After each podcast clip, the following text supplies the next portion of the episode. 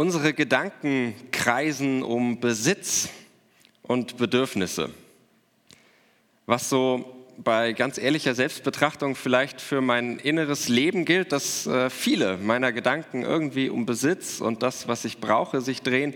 Das gilt auch für unsere kleine, wenn man so will, Predigtreihe in der Predigtreihe, denn die letzten beiden Predigten und auch die heute, die hat damit zu tun, mit dem, was Menschen brauchen, mit auch dem ganz, ja, vielleicht profanen Besitz.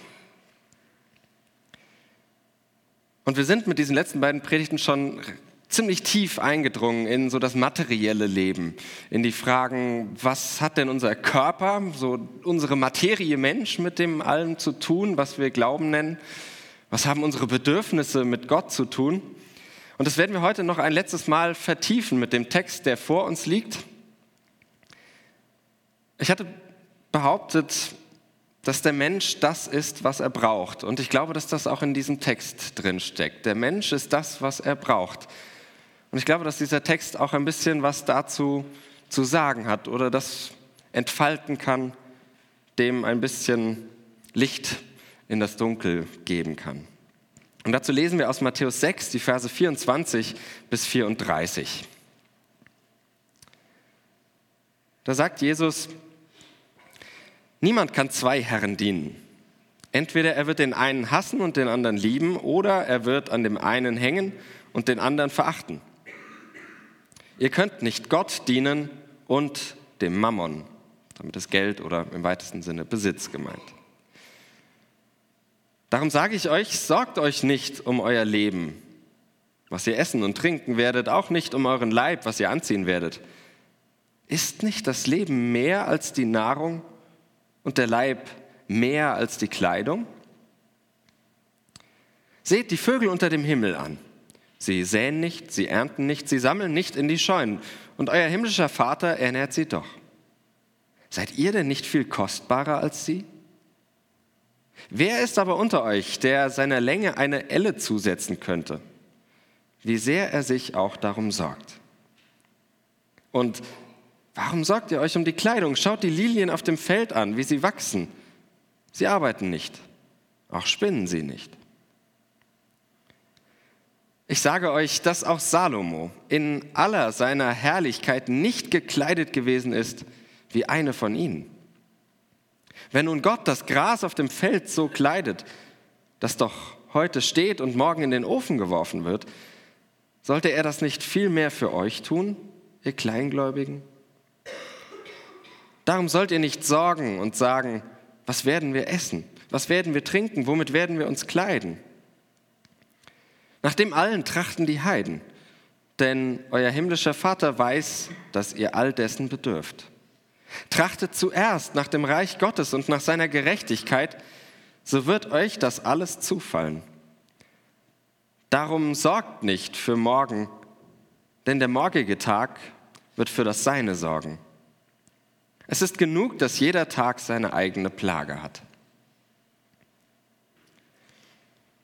Soweit der Text und ich finde, der klingt zunächst mal nach einem Bibeltext für Freigeister, für Lebenskünstler. Sorgt euch um nichts, das wird euch schon alles irgendwie zufliegen. Legt die Füße hoch und man wird euch die Welt noch dazulegen. Aber die Welt ist eben nicht genug. Und das wusste auch schon James Bond 1999, die Welt ist nicht genug, äh, als er auf einem Folterstuhl gefesselt saß. Das sieht äh, weniger angenehm aus, als es in dem Film, äh, nein, das sieht angenehmer aus, als es im Film war. Also, ähm, als er seiner Rivalin Elektra King gegenüber sitzt äh, und sie ihm sozusagen nachträglich ein Angebot macht und er antwortet darauf, sie sagt, ich hätte dir die Welt schenken können. Und er antwortet darauf, die Welt ist nicht genug. Und ich dachte, ja, da hat er tatsächlich auch irgendwie recht. So bescheuert dieser Satz vielleicht ist und auch, glaube ich, mit den Worten dumme Ansicht äh, retuschiert wird. Ähm, irgendwie hat er recht, denn selbst alles, was mir die Welt so Wunderbares zu bieten hat, das würde nicht reichen, um alle meine Wünsche zu erfüllen. Das war ja meine Behauptung. Ich bin das, was ich brauche. Wenn ich also aufhöre zu brauchen, dann wäre ich ja gar nicht mehr oder weniger. Und mir fällt tatsächlich immer noch was Wünschenswertes ein, wenn ich so drüber nachdenke. Das können meine Frau bestätigen und auch meine acht ganz gut gefüllten Amazon-Wunschzettel. Manchmal sind die Dinge tatsächlich sogar brauchbar, die da drauf sind. Aber vielleicht reicht die Welt auch noch nicht einmal, nicht nur die Wünsche, das Große, die vielleicht auch manchmal spaßigen Sachen zu erfüllen, sondern um alle meine Bedürfnisse zu decken. Obwohl die Regale gefüllt sind, der Tisch so oft voll steht.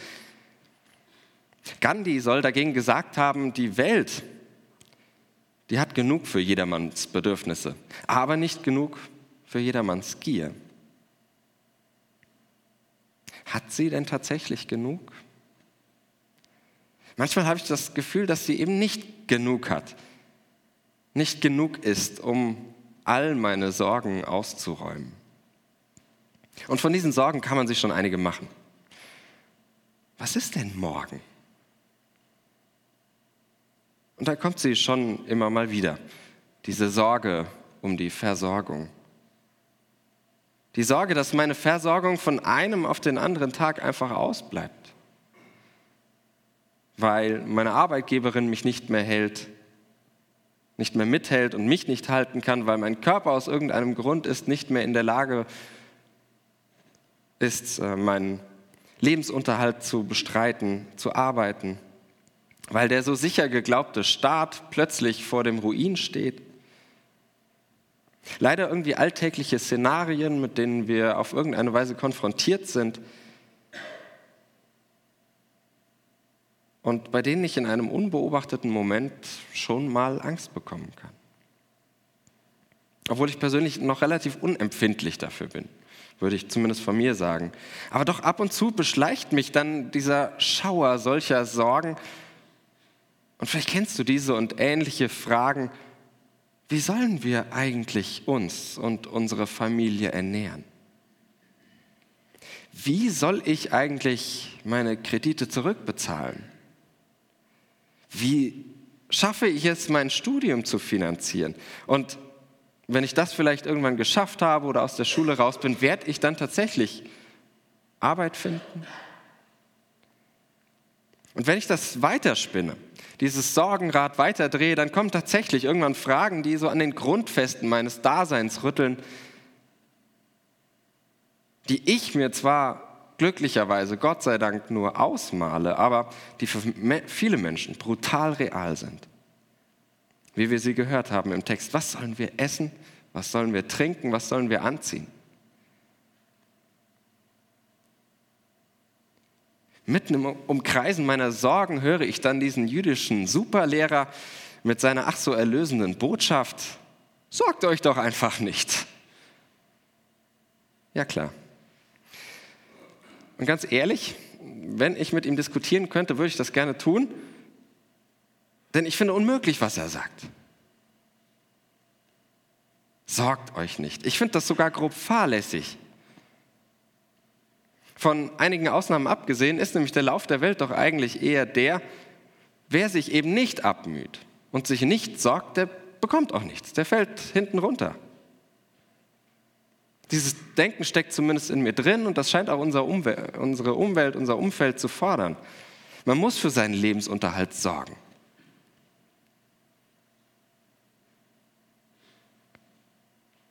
Man muss doch etwas leisten. Und deswegen widerstrebt mir das so, was Jesus hier sagt. Sorgt euch nicht. Schön und gut, ich sorge mich trotzdem. Und ich muss mir doch auch Gedanken darüber machen, was esse ich denn, was trinke ich denn, wo kommt denn meine Kleidung her? Denn ich habe doch eine Verantwortung für mein Leben. Soll ich die einfach abgeben? Meint der Text das?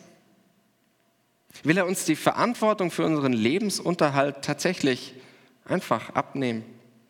Will er, dass wir so blind wie möglich in unsere Zukunft lossteuern und einfach mal abwarten, was passiert? Wird schon irgendwie. Darauf vertrauen, dass zur Not Manna vom Himmel fällt. Ist Jesus tatsächlich der Meinung, dass wir unser Leben so naiv führen sollen? Er hat gut reden als besitzloser Wanderprediger. Da mag das relativ einfach sein. Als jemand, der materiell nichts zu verlieren hat, weil er nichts hat. Aber glaubt er wirklich, dass wir satt werden, obwohl wir uns nicht ums Essen kümmern? Dass wir unseren Durst stillen können, ohne etwas zu trinken? So fromm das vielleicht auch klingen mag, dass man mit bloßem Gottvertrauen irgendwie durchs Leben kommt, Die Realität sieht anders aus. Und wenn ich auch nur ein Stückchen davon ausgehe, dass dieser Wanderprediger, dass dieser Jesus mit beiden Beinen auf der Erde gestanden hat und dass er auch noch alle Sinne beieinander hatte, dann glaube ich, kann er das unmöglich so meinen. Und ich glaube, das ist auch gar nicht seine Frage. Selbst wenn das auf den ersten Blick so aussieht und wenn diese Gedanken, vielleicht geht es euch da ähnlich so, diesen Text dominieren. Aber die Frage ist ja vielmehr im Text, worauf verlasse ich mich denn? Wovon mache ich mich denn abhängig? An welche Wirklichkeit halte ich mich mit dem, was ich brauche, mit meinen Bedürfnissen? Lasst uns da mal ein Gedankenspiel machen. Ich lade euch ein, das mitzuspielen. Stell dir mal dein Leben bildlich vor.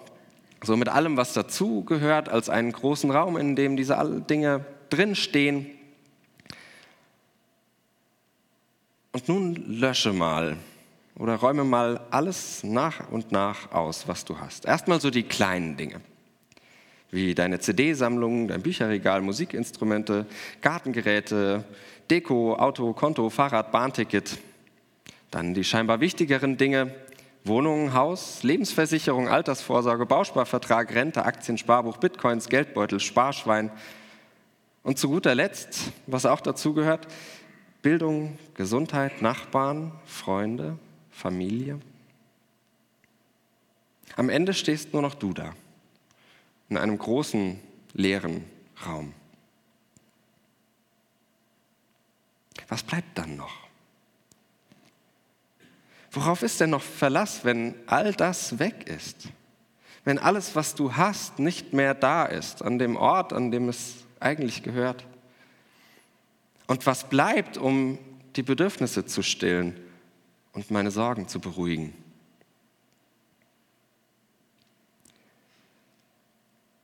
Ich gebe zu, diese vorgestellte Szene, die kann auch bedrücken. Es kann mich zur Verzweiflung bringen, zu sehen, was ich alles verlieren kann. Ja. Darauf möchte ich aber nicht hinaus. Und ich glaube, es gibt auch noch eine andere Variante, dieses Spiel, dieses Gedankenspiel zu spielen. Denn es kann mich auch beruhigen, zu sehen, dass ich noch da bin. Dass da wenigstens ein letzter Rest Ich ist der ganz offensichtlich immer noch seine Daseinsberechtigung hat. Und das kann dich letztlich zu dieser Überzeugung einladen, dass dich eben mehr ausmacht als deine menschlichen, materiellen Umstände. Denn ist nicht das Leben mehr als die Nahrung und der Leib mehr als die Kleidung? Und wenn du diesen Satz bejahst, dass das Leben irgendwie mehr ist, dann ist das auch irgendwie der Knackpunkt unseres Textes, glaube ich. Es geht im Leben um mehr. Es geht dir doch irgendwie um mehr. Sonst würdest du nicht in einem Gottesdienst sitzen oder den Podcast hören. Du hast anscheinend eine Ahnung davon, dass es im Leben um mehr gehen könnte als um deinen Besitz, und die Dinge, die die Welt dir zu bieten hat. Und wenn das so ist, du eine Ahnung von dieser Ahnung hast, dann schließe ich mich dir an. Und dann sind wir gemeinsam auf einer Suche. Auf der Suche nach diesem Meer. nach dem Meer im Leben, weil auch für uns eben die Welt nicht genug ist. Weil wir das ahnen, dass es nicht reicht. Und wir beginnen nach einer Dimension des Lebens zu fragen, die mehr ist als das, was in unsere Taschen oder auf unsere Konten passt. Und jetzt könnten wir dieses Meer einfach Gott nennen und die Suche damit beenden. Und vielleicht würde das sogar manches fromme Bedürfnis in mir stillen, zu sagen, ah Gott, gut, Lücke gestopft, Frage beantwortet. Ich bin aber ehrlich gesagt unsicher, ob damit schon viel mehr gesagt ist. Oder ob ich nicht viel zu oft einfach nur die Anstrengung vermeide, die Suche zuzulassen, die Frage zu stellen und mir mit dem Wörtchen Gott selbst eine Antwort gebe, die ich oft genug, bei aller Ehrlichkeit, so viel ich darüber studiert und gelesen habe und damit zu tun habe, noch immer nicht so genau weiß, was es ist. Und vielleicht auch Angst davor habe, so genau zu wissen, was es ist. Es manchmal gar nicht verstehen will, eben um Ruhe zu haben vor der manchmal unerträglichen Unruhe, die das Leben mitbringt, vor den quälenden Fragen, vor dieser endlosen Suche. Ich fürchte aber, dass ich mir damit, wenn ich das tue, nur leben, nur notdürftig eine Lebenswunde versorgen würde, die ich eigentlich erstmal genauer untersuchen müsste. Stattdessen mache ich lieber ein Pflaster drauf, unterschreibe mit Gott so, und dann wird das schon alles ganz von alleine. Ich verstehe aber den Glauben und gerade den christlichen Glauben nicht als das Pflaster, sondern als die Untersuchung. Ich glaube, es geht darum, sich auf diese eben immer ungreifbare, geheimnisvolle, große, mich und mein Denken völlig übersteigende Macht einzulassen, die unsere Welt über alles hinaus am Laufen hält. Wie Goethe das im Faust sagte, dass ich erkenne, was die Welt im Innersten zusammenhält. Und mit unserem Text darf man wohl schon so viel antworten und sagen, dass ich erkenne, dass nicht ich das bin, was die Welt im Innersten zusammenhält. Dass uns mehr hält, dass, als das, was wir mit unseren Augen sehen, das, was wir mit unseren Händen greifen können, mehr als das, was wir besitzen und auch mehr als das, was wir tun können. Und ich glaube, darum geht es, wenn von den Vögeln und von den Blumen in unserem Text die Rede ist. Es geht nicht um ein vorbildliches Verhalten.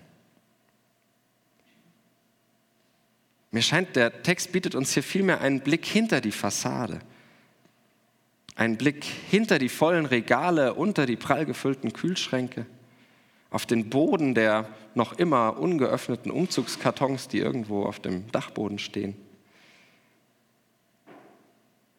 Eine Suche nach etwas Bedeutungsvollem zwischen all dem, was vergeht. Und ich glaube, dass diese Suche das Etikett einer Frage stellt. Und bewusst einer Frage, nicht einer Antwort, sondern der Frage nach dem Woher. Die Vögel verdienen sich ihr Futter nicht, aber sie sind umsorgt. Bei den Blumen lohnt es sich eigentlich gar nicht, weil sie morgen schon wieder verdorren oder zum Heizen in den Ofen geworfen werden, wie es in der Antike der Fall war. Aber sie sind schön. Das ist Verschwendung im Höchstmaß. Und hörst du das noch als ein Wort an dich? Du bist umsorgt. Du bist schön. Darin liegt, und das glaube ich zumindest, unser Sinn als Menschen. Verschwenderisch geliebt zu werden. Verschwenderisch umsorgt zu werden. Wenn schon die faulen Vögel und die wie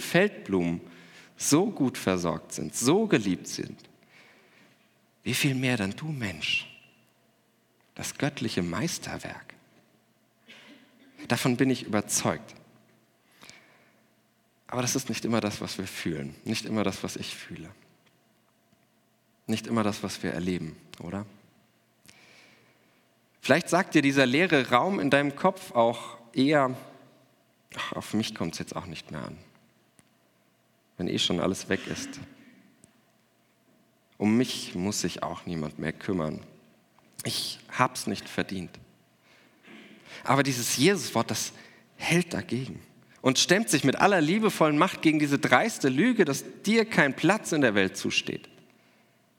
Dass du es nicht wert bist, dass sich jemand um dich sorgt. Doch, das bist du verdammt nochmal wert, sagt dieser Text, sagt dieser Jesus. Allerdings hast du in einem Punkt recht, wenn du so denkst wie das, was ich gerade angedeutet habe. Du hast es nicht verdient. Wie die Vögel. Und du musst es auch nicht verdienen. Wie die Blumen. Es steht dir einfach zu, weil du da bist.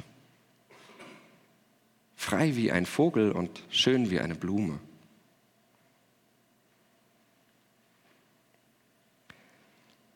richten wir diesen Raum, diesen leeren Raum, den wir uns so entrümpelt haben, mal neu ein. Von da aus, von diesem Gedanken aus. Denn ich glaube nicht, dass uns der Text dazu einlädt, unser Leben gänzlich aus der Hand zu geben, uns um nichts mehr zu kümmern. Aber er ermuntert mich, die Augen zu öffnen, ganz weit, für eine andere Perspektive, für eine neue Perspektive. Hier öffnet sich die große Tiefe des Textes. Wenn ich merke oder eingeladen werde, mich nicht einfach in mein Schicksal zu ergeben, die Dinge nicht einfach tatenlos hinzunehmen, mich treiben zu lassen vom Fluss der Dinge, wie sie eben sind, sondern er lädt mich ein, darauf zu vertrauen, dass das Geheimnis des Lebens einen Sinn für mich hat. Das bedeutet längst nicht, dass ich nicht damit hadere, mit diesem Leben, dass ich nicht auch bitter klage. Es erspart mir nicht, mit dem Leben zu ringen, manchmal hart und es manchmal vielleicht sogar zu verfluchen. Nein. Aber es hält diese Idee am Atmen, dass dieses Leben es vielleicht doch eigentlich gut mit mir meinen könnte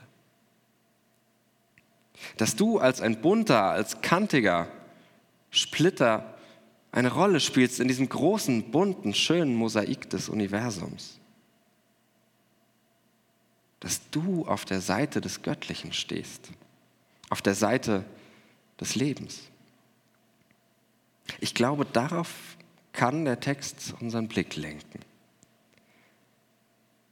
und dich erkennen lassen, dass du zuerst und zutiefst verschwenderisch geliebt bist von Gott.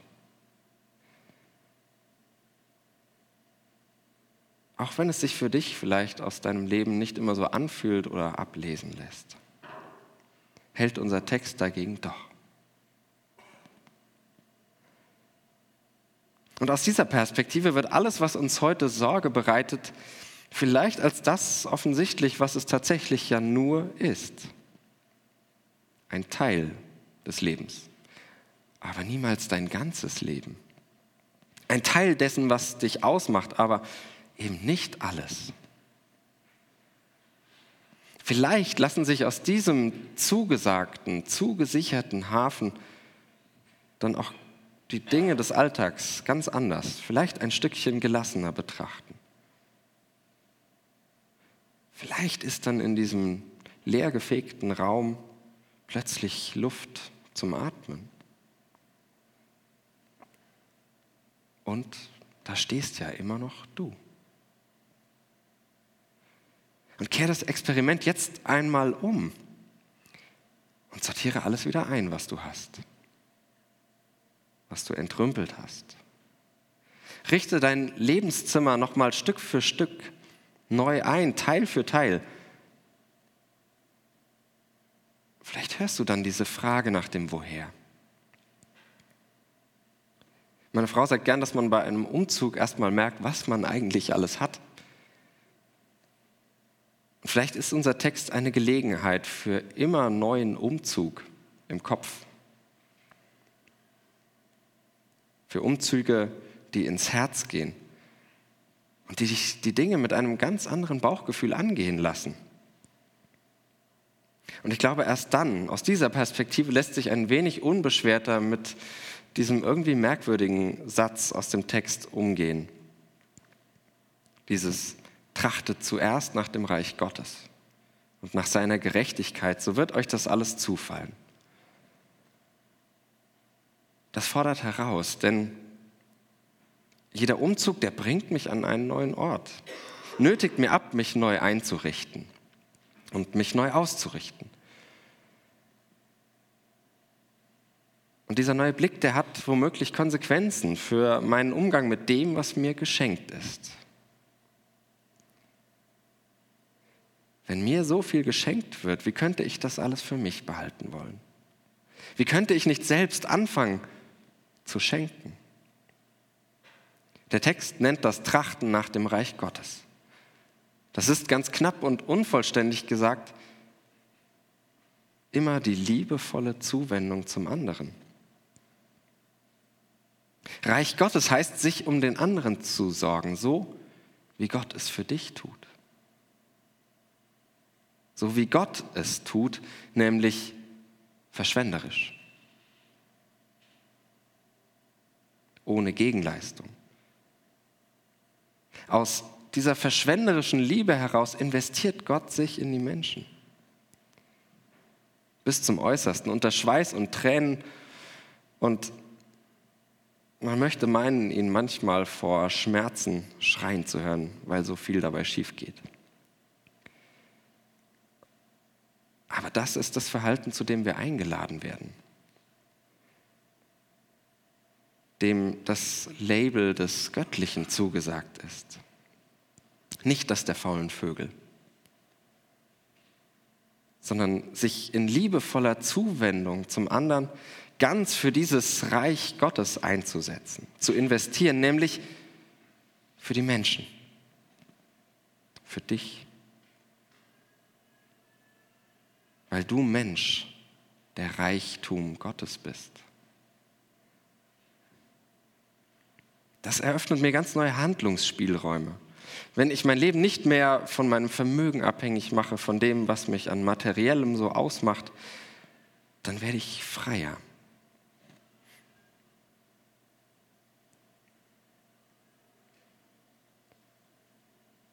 Ich könnte viel freier mit beidem umgehen, mit meinem Vermögen, mit meinem Leben. Ich werde frei, denn Reich Gottes heißt liebevolle Zuwendung zum anderen.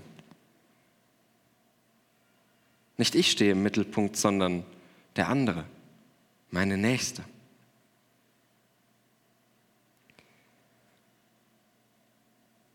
Ihr merkt, um diesen Gedanken kreist alles und damit komme ich zum Schluss.